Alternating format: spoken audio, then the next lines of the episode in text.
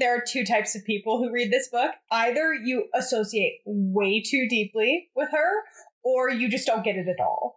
And I think both of us definitely associated with her.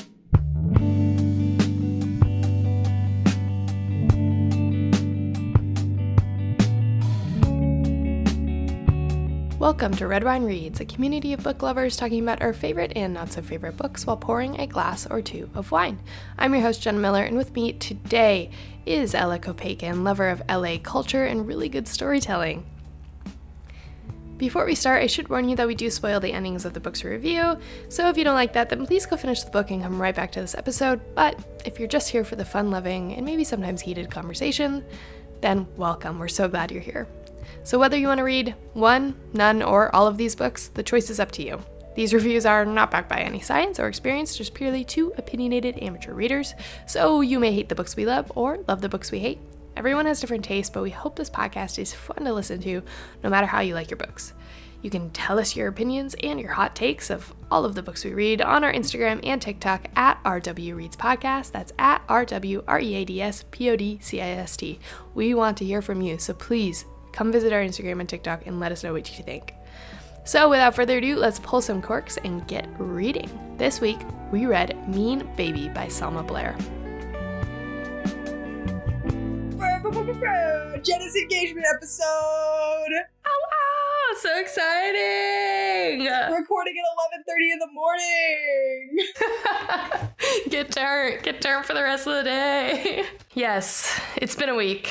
It's uh, Thanksgiving, and I got engaged. So huge, just simply huge. But that also derailed my plans to do a Thanksgiving episode with my mom and grandma because that just didn't happen because they were both acting very weird on Monday. We'll give you a free pass for this one, Jenna. I think that you um you're allowed. You know, the podcast I know is most first priority, but in this case, the engagement was the first priority. always. That's always, yeah, right? Well, um, I'm not drinking anything because I was telling Ella I literally ran from the car into this interview, so I did not get a chance to grab a drink on my way up. And it's 11:30 in the morning. Yeah, I was gonna say like you know, as much as I'm dedicated to this podcast, I did not feel like cracking open a, some sort of alcohol on a Sunday at 11:30 in the morning. It's an, acquired, it's an acquired taste unless I have a mimosa. So anyway. Anyways, so today we are talking about the book Mean Baby, a memoir by Selma Blair. It's relatively new yeah, it came out 2022. it came out, yes, sometime this year. Who knows when? In May. Okay. So, yes, came out in May 2022. So, it's a very recent memoir. And uh, it got a four out of five on Goodreads, so people really like this book. Wow. It has a 4.5 rate, star rating on Amazon with 1,400 reviews. Doesn't surprise me. I, but it's it's great that people loved it as much as we did. Yeah, and I think we'll get into it, but I think, you know, memoirs unfortunately are really only as good as the story that they're telling and also the kind of the name behind it is also something I was working for a publishing company where we would get thousands and thousands of memoir pitch ideas coming through. But unless you had a big enough following to sell your story, it's like you have the very rare people coming through like Tara Westover, who really didn't have a following, but her story was so insane that it breaks through. I don't know. It's just such a weird genre because you, it's just so hard to kind of break through. Yeah. And for someone like Selma Blair, who has that kind of celebrity background and kind of has that name recognition, it is easier for this book to get into the hands of people. But also, like, for someone like me, I hear the name Selma Blair and I'm not immediately like, it took me a little bit to be like, oh, I do know who she is. Really, like, I knew maybe maybe a third of the story that she told. The rest of it was insane. It, and I also think like the other part of the memoir is even if you have a big enough following to publish, you still have to be a good enough writer. And oftentimes people are not good enough writers. And so when I read this, I, like you, was like, okay, you know, I know who she is. I really like her acting work. You know, obviously, after she came out as having being diagnosed with MS, she became kind of more in my consciousness. But I didn't know any of this, and I don't think most people knew any of this. And she told it so beautifully and so eloquently. And I think, like, even though there's a lot of surprising things in this book, the most surprising thing is how good of an author she is. Well, and she pulls like little quotes from like her childhood, like writing. And even then, as a kid, just has such a distinct voice and has such a distinct way of writing. Mm-hmm. And it totally comes through in her writing. And I was about to say, yeah, once you have the story, once you have, you know, this following, and once you have people that are lining up to buy your book, it has to be written well.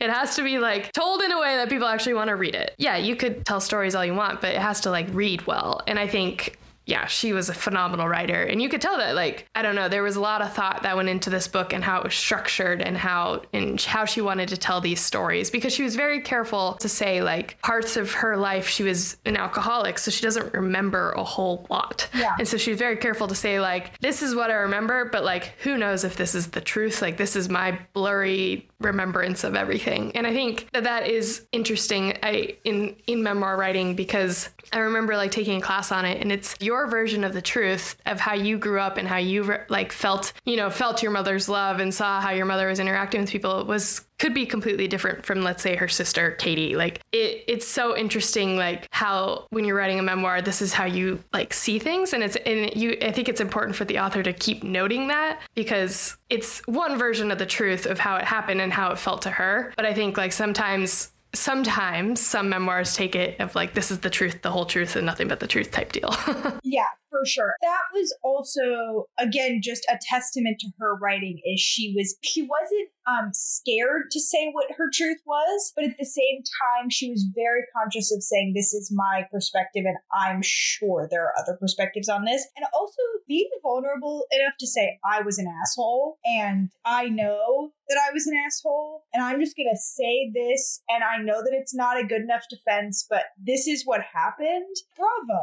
That's really hard to do. It's really hard to not be defensive. It's really hard to not have to find another way to explain something and justify yourself. And so she was willing to be very open and say, I know that I acted poorly. Here's why I acted poorly, but it doesn't mean I didn't act poorly. Yeah, and I think it it's also such a testament to her character, the amount of people she went back and like said, I'm sorry. Yeah.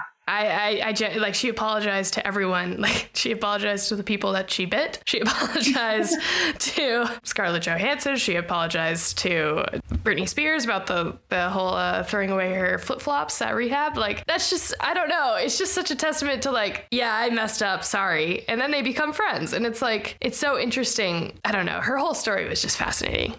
yeah, super super fascinating. And I, I mean, should we like should we do we are we doing characters? because we kind of can, I guess. Yeah, we can do that. Because I mean, obviously it's a true story, but it's like I feel like the biggest characters are like Selma, her mom. There's Elliot, her dad. She has sisters. Definitely her son Arthur is a really, really Selma's son Arthur is a really big character. I'm trying to think if there's any other really big names. Um, well, Carrie Fisher was like a good friend of hers. Yes, yeah.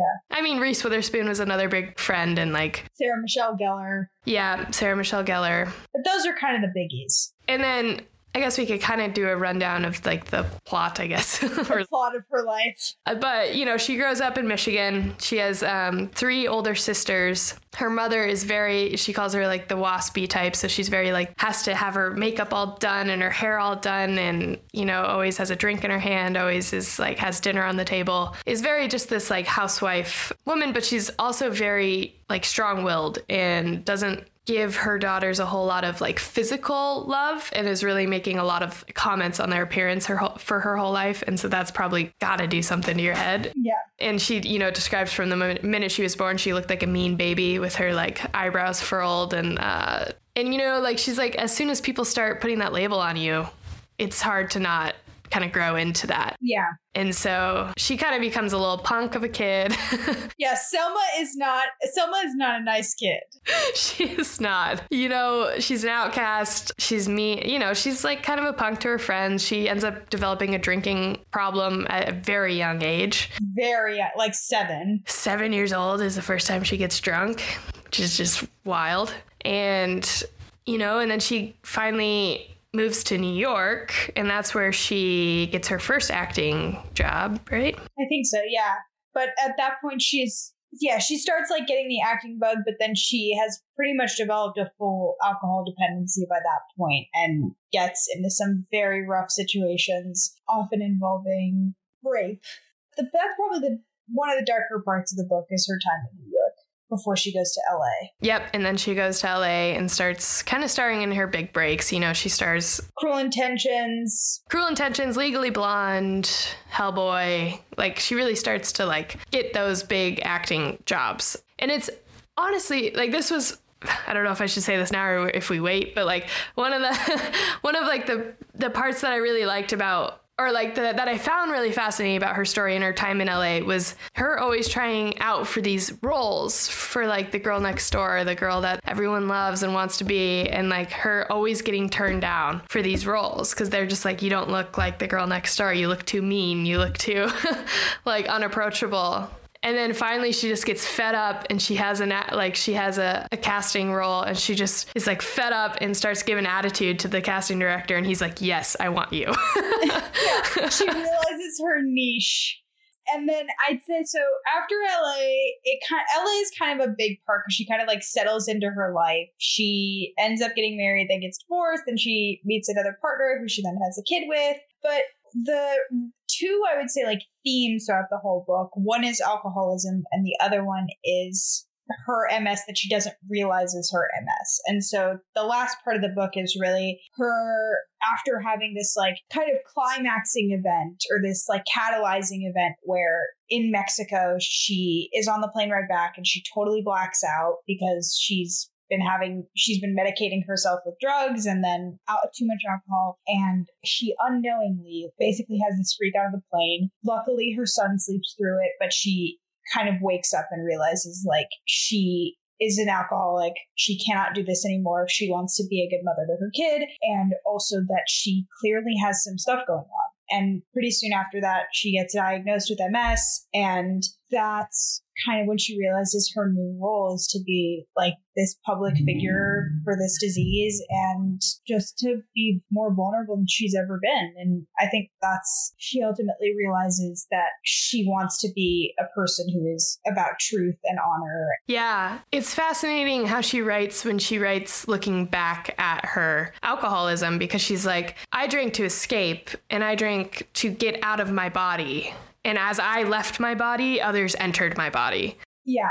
That part to me was like so I was like god I'm in, I was like on the plane like tearing up. And you know, she's talking about how even to this day writing these I mean, you've got to imagine writing these stories and like kind of confessing these like deep dark things that she's probably kept inside for for you know very long time. And she even writes like some stories and then at the end of it it's like no i hadn't told anyone until this day you know? Yeah until i wrote this. And just having to like relive those memories but you know that getting your story out there is going to be so therapeutic but actually having to write that like i can't even imagine doing something like that. No i can't. I can't imagine. I mean there's so many parts of it. I mean, I obviously I think a, a, part that probably a lot of people, including myself, found really moving is her letter at the end to her son. She's writing this with the knowledge that one day he will read this, one day he will know all of this, and she doesn't want to lie to him. And I think ultimately, like, it's really beautiful that she knows who she's writing this for, and it isn't for any of us. She hopes we all like it but it really is for herself and for her son. And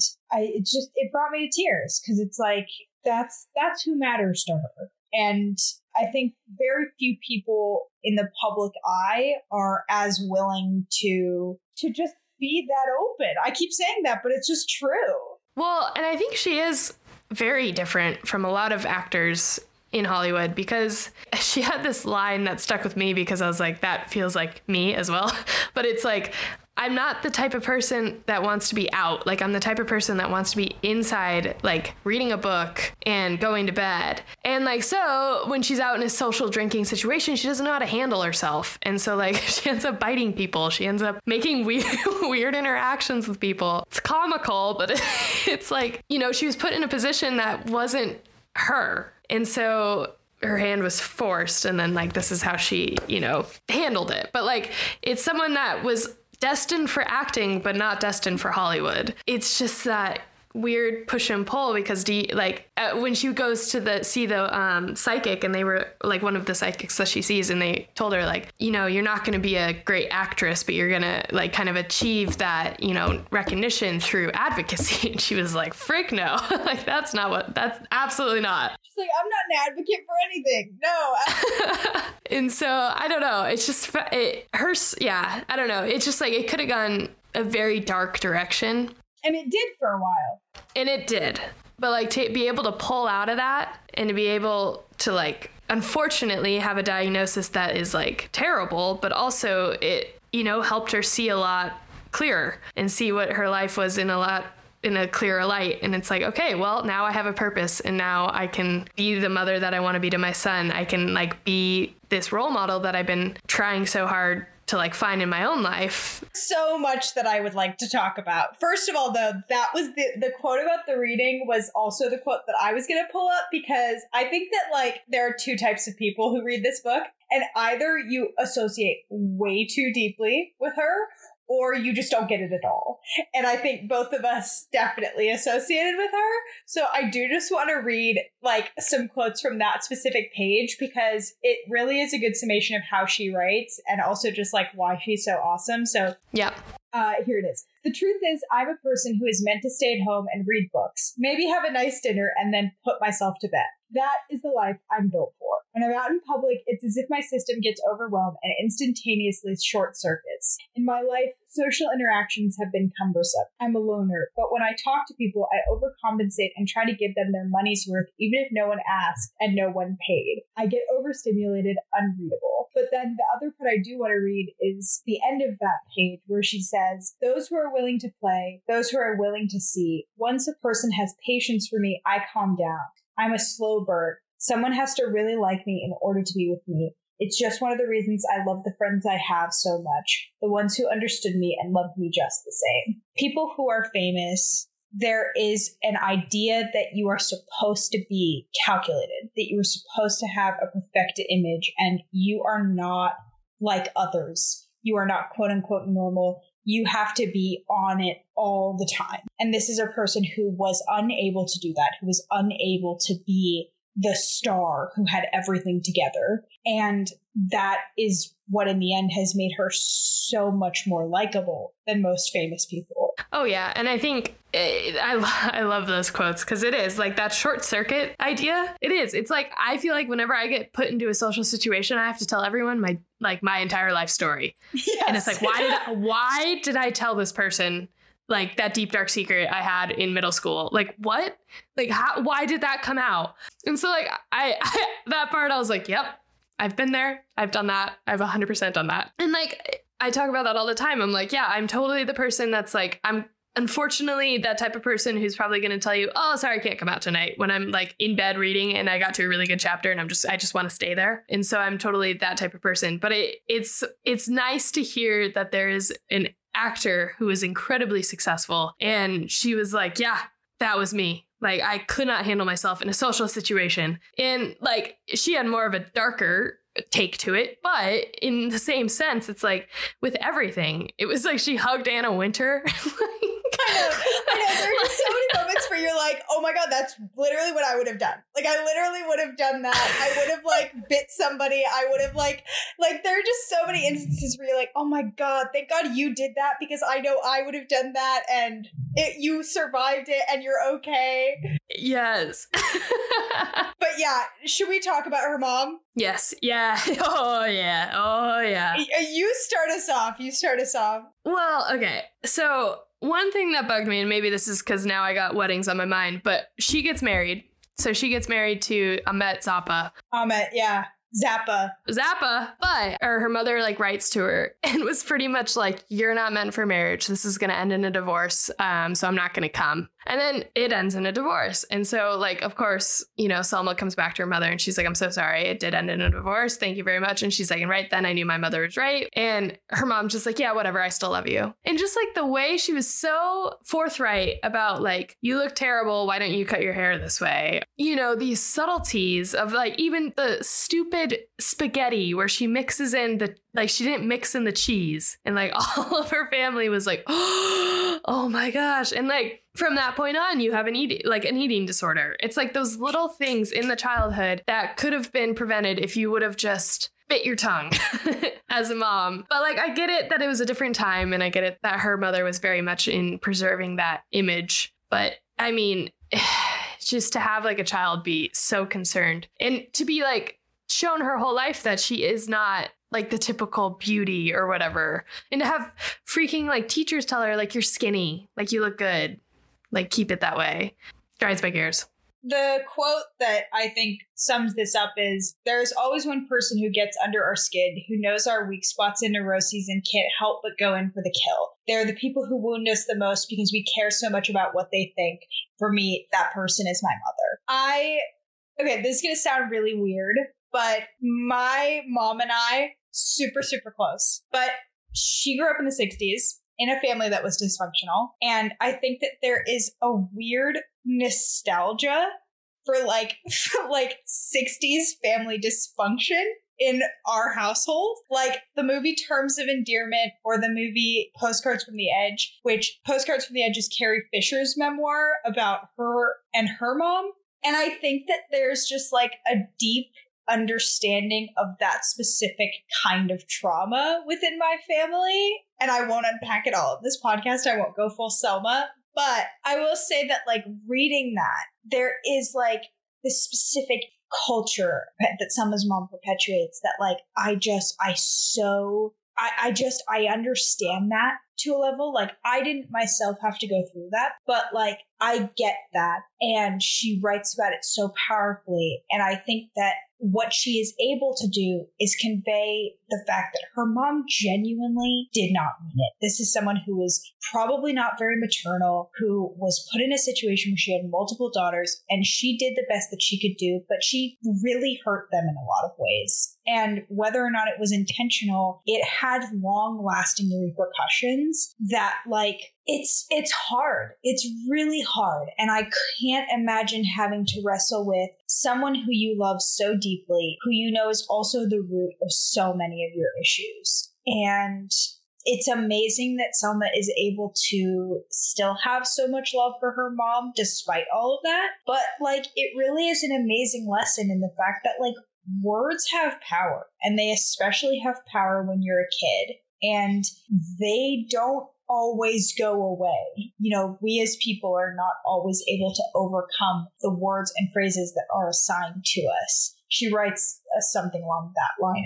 And it's just like, okay, I understand. I understand this family. I understand this mother. And I'm so sorry that she had to go through that. But also, what an amazing lesson in saying, like, this is how it happened. This is how the cookie crumbled. She's still my mom. I'm still her daughter. Uh, but things were hurt. People were hurt and people were discarded and a lot has had to be done for us to make up for all of that you know?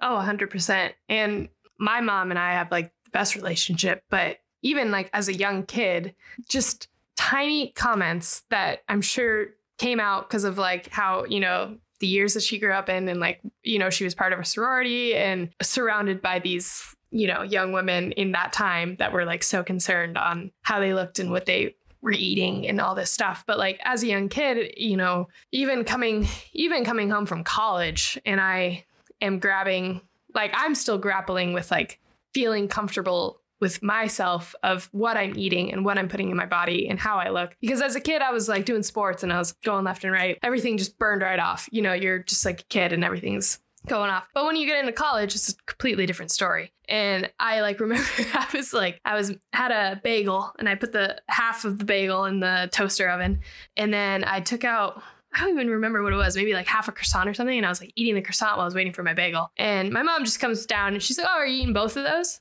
And I just looked down and I was like, mm, guess not.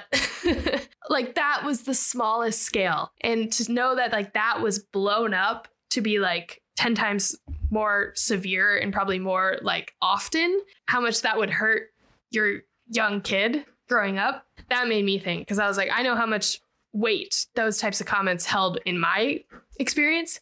it just like made my heart break. Writing about family is really hard because this is a person who obviously like raised you and clothed you and gave you your fundamental understandings of the world, right? But also she's writing about this person having these detrimental effects on how she saw herself. You know, she had an eating disorder for most of her life. There there is just so much dysfunction that there is to unpack. And the other half of this that isn't revolving around her mother is revolving around a lot of men who felt that they could be physically and emotionally repulsive and sexually violent. Like she has this whole chapter about this teacher at her high school who like literally, I mean, thankfully didn't do anything worse, but groped her and made horrible comments and she at a school that she felt really safe in and she basically had to withstand him in order to stay with all her friends and like stay in an environment that she otherwise felt comfortable in. And I mean, this like you wonder how you realize how resilient people are reading this book because this is someone who's gone through every bad experience basically that you could go through in a lot of ways and has come out I mean obviously not every but a lot of bad experiences and has come out on the other side of it being so reflective and so humble and funny and honest and giving. Yeah it's like an interesting time for this book to like for me to read this book because we had taken a master class casey and i about uh, communication from robin roberts she's the anchor she's great uh, but she gives her masterclass and she talks about the interview that she had with Selma Blair. And she was like, Selma wasn't giving out any interviews, was still very much in the the beginning of her advocacy transition. She had she was like pretty newly sober, was like her kid I think was only five at the time or like four or five at the time she was still very in the in the dark about a lot of things. And like robin just like went over to her house and they were like pretty good friends. And she was like listen i just like want to tell your story and tell the world your story because you've come such a long way. And let's show them like how far you've come. Let's show them that like you're the bigger person here. And it's just like that was that interview that kind of think i think like sparked the new career that she has made in the advocacy world. Even just being able to open up in front of like that many people and she had like kind of a pretty severe like ms attack right around that same time as the interview. So even like speaking was like tough for her. And so like that also shows you know she could have said no i'm not going to do it. I'm not going to do it yet but then she goes ahead and like has this interview that like breaks the internet. It's just like nobody can like stop talking about it. And so i just remember like watching that i was like god like that's insane. And then when you brought up the book i was like yes. I need to know more about her and i need to know like how she became who she is because she's totally one of those actors that could have just faded into the background and yet like she's having this resurgence and like coming forth and being so open and people are connecting with her again after her being out of the acting world for so long. It's just i don't know. She's just like an incredible human being. She very easily could have kept along that ethos of being like you know the girl that hollywood and all of us knew as like that actor who oh right she was in that but because she has proven herself, and it's not like she sought out to prove herself either, because she's shown that she's like this really resilient, eloquent, highly intelligent, just brutally honest to the in the best way person, she will be remembered. Yeah. I kind of said it better myself like the fact that she is able to come out at the end having us still find love for her mom in the same way that she was able to it's not an easy task that she set up for herself. And it's not an easy task that her mom set up for her either whether her mom intentionally did that or not. Really really I, i'm just consistently amazed by her and her un ending compassion for people. Very few of us are able to be that kind of just vulnerable to everyone. No, it's so true. You you have the bits where her mother is, you know, ragging on her for various things, but you have the moments where, you know, she tells her mother about this uh, teacher at her high school who's groping her and who's being emotionally abusive and her mother's like, "Well, you have to tough it out." But at graduation, he comes up to her and he's like, "Congrats, Selma." And then the mom's just like, "Get the F away and like stay away. And, you know, and you can see she's hurt and you can see that she's like standing up for her daughter. So you do see these glimpses of like who her mom, like her redeeming factors and how Selma saw those as redeeming factors as well.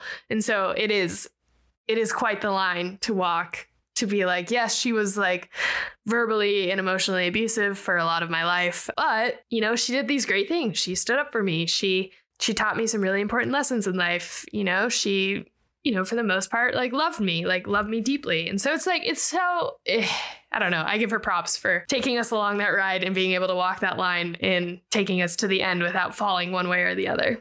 It's just, yeah, I've never, I've never seen a mother daughter or really parent child journey depicted in this way. And I just think it's really great that it's out there. Same. Yeah. Well, Let's get into final ratings. Let's do it. Let's do it. I will give this honestly five out of five. This goes down in probably top memoirs that I've read. It, it goes up there um, in that list. Just the story itself was written in a beautiful way. It was literary. You highlight things. You want to. You actually want to take things with you, and it wasn't just like a one and done story. Um, it was linear, but also kind of would connect back to different parts in her life. And I think like the way she integrated different stories really helped you understand the different points in her life and how she was feeling the way at that point in your life, it's easy to go chronological and like tell the story, but being able to kind of weave in these different aspects of like, oh, and by the way, when I was at this age, this is what happened. And this is why that kind of led me to this part of my life. Doing that really helped round her character and kind of see her as this, you know, very complex person as all people are, but it's very hard to get across in writing. So I just think her writing was beautifully told and like storytelling was phenomenal.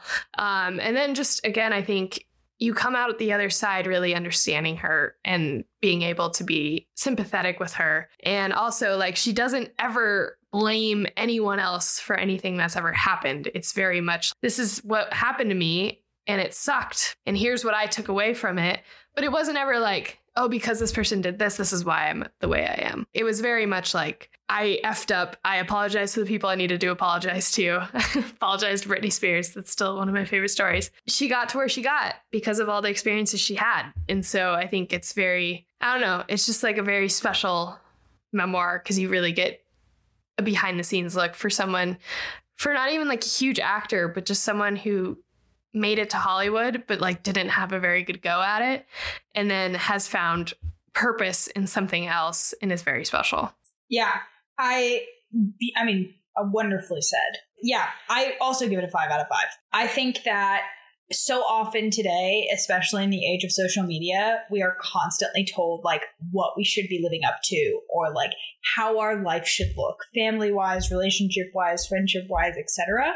And she just makes everything okay. And not in a way that's like, oh, you should, you know, be a total jerk and everyone should automatically forgive you, but in a way that's like, yeah, we all have really messy histories and we all have had really bad things happen to us. And a lot of times those bad things happen because we aren't taking care of ourselves or we're being mean to other people. We're responsible. And other times we're not responsible. We're all going to have these really hard lives and some of us are going to have harder lives than others but I, yeah, and I just I could not get over how good she was at writing. That was the other part of it. it. Was just like not only is she saying this incredible message, not only is she being so incredibly honest, but she is so good at writing. She has such an articulate voice, and I agree. It's definitely one of the best memoirs I've ever read.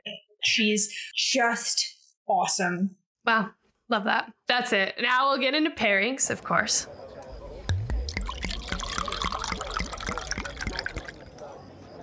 TV shows, movies, and other books that remind us of this book. Um, memoirs are kind of funky because, uh, you know, it's someone's very unique uh, story, life story. And most of mine are book. Um, it's hard to find TV shows and movies that relate, but I'm sure you do because you have a, a, vast expanse of movie knowledge. You, but you have a vast expanse of book knowledge, so you know that's where we meet in the middle. Yeah, so we go together.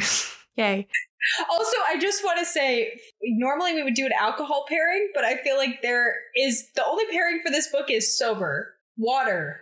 Dry January. Yeah. Yeah, I agreed. That would be very distasteful.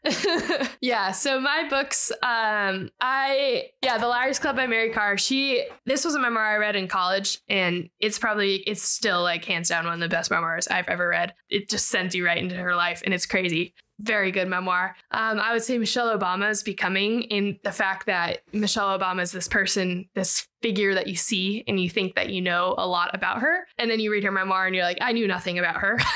and I think like that's how I felt with Selma Blair. I'm like, I think I know like most of what happened in her life. And then I was like, nope, I knew nothing. And then I'm thinking of um, Traveling Mercies by Anne Lamott that one is also phenomenal. Uh, if you want another kind of memoir type book, and Anne Lamott is just like a fabulous author, and I really love her writing style, and it reminds me a lot of Selma's writing style. Um, so I would go with that as well for my books. I'm sorry I did not prep TV shows or movies, so if you want to go, I'll see if I can find any.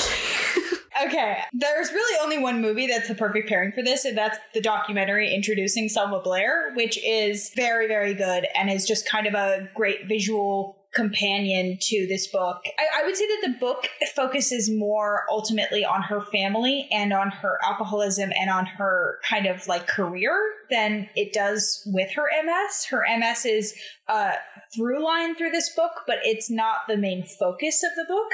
Uh, whereas her MS journey is the main focus of this documentary. So I would just say if you read this book and want to know more, or maybe if you're like, uh, I'm not a huge reader, I don't really have the time, but I like do really want to know more about Selma Blair, definitely watch Introducing Selma Blair. As far as TV shows go, both shows by Josh Thomas, who is an Australian comedian and writer. Please Like Me is his first show, and Everything's Gonna Be Okay is his second show. And Please Like Me is about I mean, it's fiction. Both shows are fictional, but they both deal with real life things from his life. So, Please Like Me is about him realizing that he, he's gay at the same time that his mom is having uh, is realizing that she's bipolar and then everything's to be okay is about like is a totally fictionalized version of uh, of him. He basically plays this guy who he's the stepbrother to these two teenage girls and one of them has autism and then in the second season of the show he realizes that he has or no sorry. He never realizes that he has autism in the show, but through making the show in real life, he realized that he had autism they're both just kind of really interesting journeys about like well the first one is a really complex mother son relationship which reminded me a lot of their dynamic reminds me a lot of what Selma and her mother's dynamic is. So I would say Please Like Me is great for that, but also Everything's Gonna Be Okay is, is great for kind of realizing and living with something that is, you know, in that case it's neurodivergence, but it's like in the same way as like MS kind of realizing that you have this thing that makes you different than what society has established as average and why that thing can be amazing and why that thing can sometimes be very difficult and just living with it. Um, and so, yeah, both of those shows are great.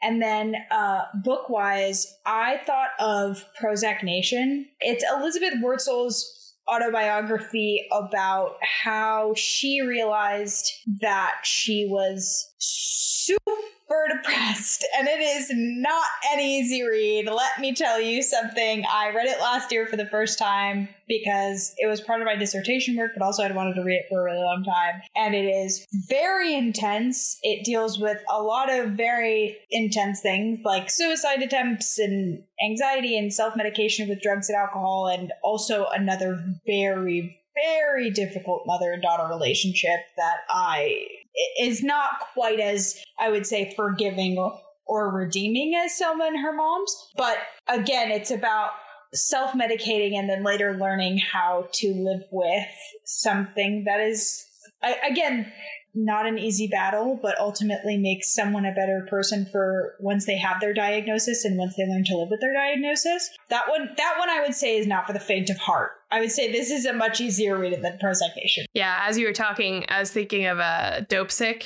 the TV series um, about the opioid ec- uh, epidemic, and that one's tough to watch. So just yeah, be uh, Michael Keaton. Like his journey definitely uh, is similar to like Selma Blair's in the in the relapse and like the it just takes like one drink. It just takes one thing, one trigger to set it all off. And then movie wise, I was thinking of Glass Hotel, just the family dynamics, or sorry, Glass Glass Castle. Glass Castle by Walls. Yep, that's also a book, so you can go read the book. But that family dynamic is wild. Uh, but like that's just kind of that redeeming family story of how you can be so upset with your parents and how they raised you, but how she kind of did come around in the end to forgive them and to ultimately kind of reconnect. Um, but yeah, those are my ones. Or just go watch Legally Blonde. That's Selma Blair at a peak right there. oh my god, actually true. Also, I did just want to correct myself. So actually, in Everything's Gonna Be Okay, Josh Thomas, Josh Thomas's character also does get diagnosed with autism. But yeah, that's true. Go watch Legally Blonde. Go watch Cruel Intentions. Here's the here's the other part of this is that Selma Blair is really fucking good at acting. Like she's really good. Like go watch everything she did in the 90s. She rules. Yeah, just go do it. Well, that's our conversation on a memoir on the memoir Mean Baby. Go go forth. Go forth. Go read it. It's seriously so good. Bye. bye. Bye.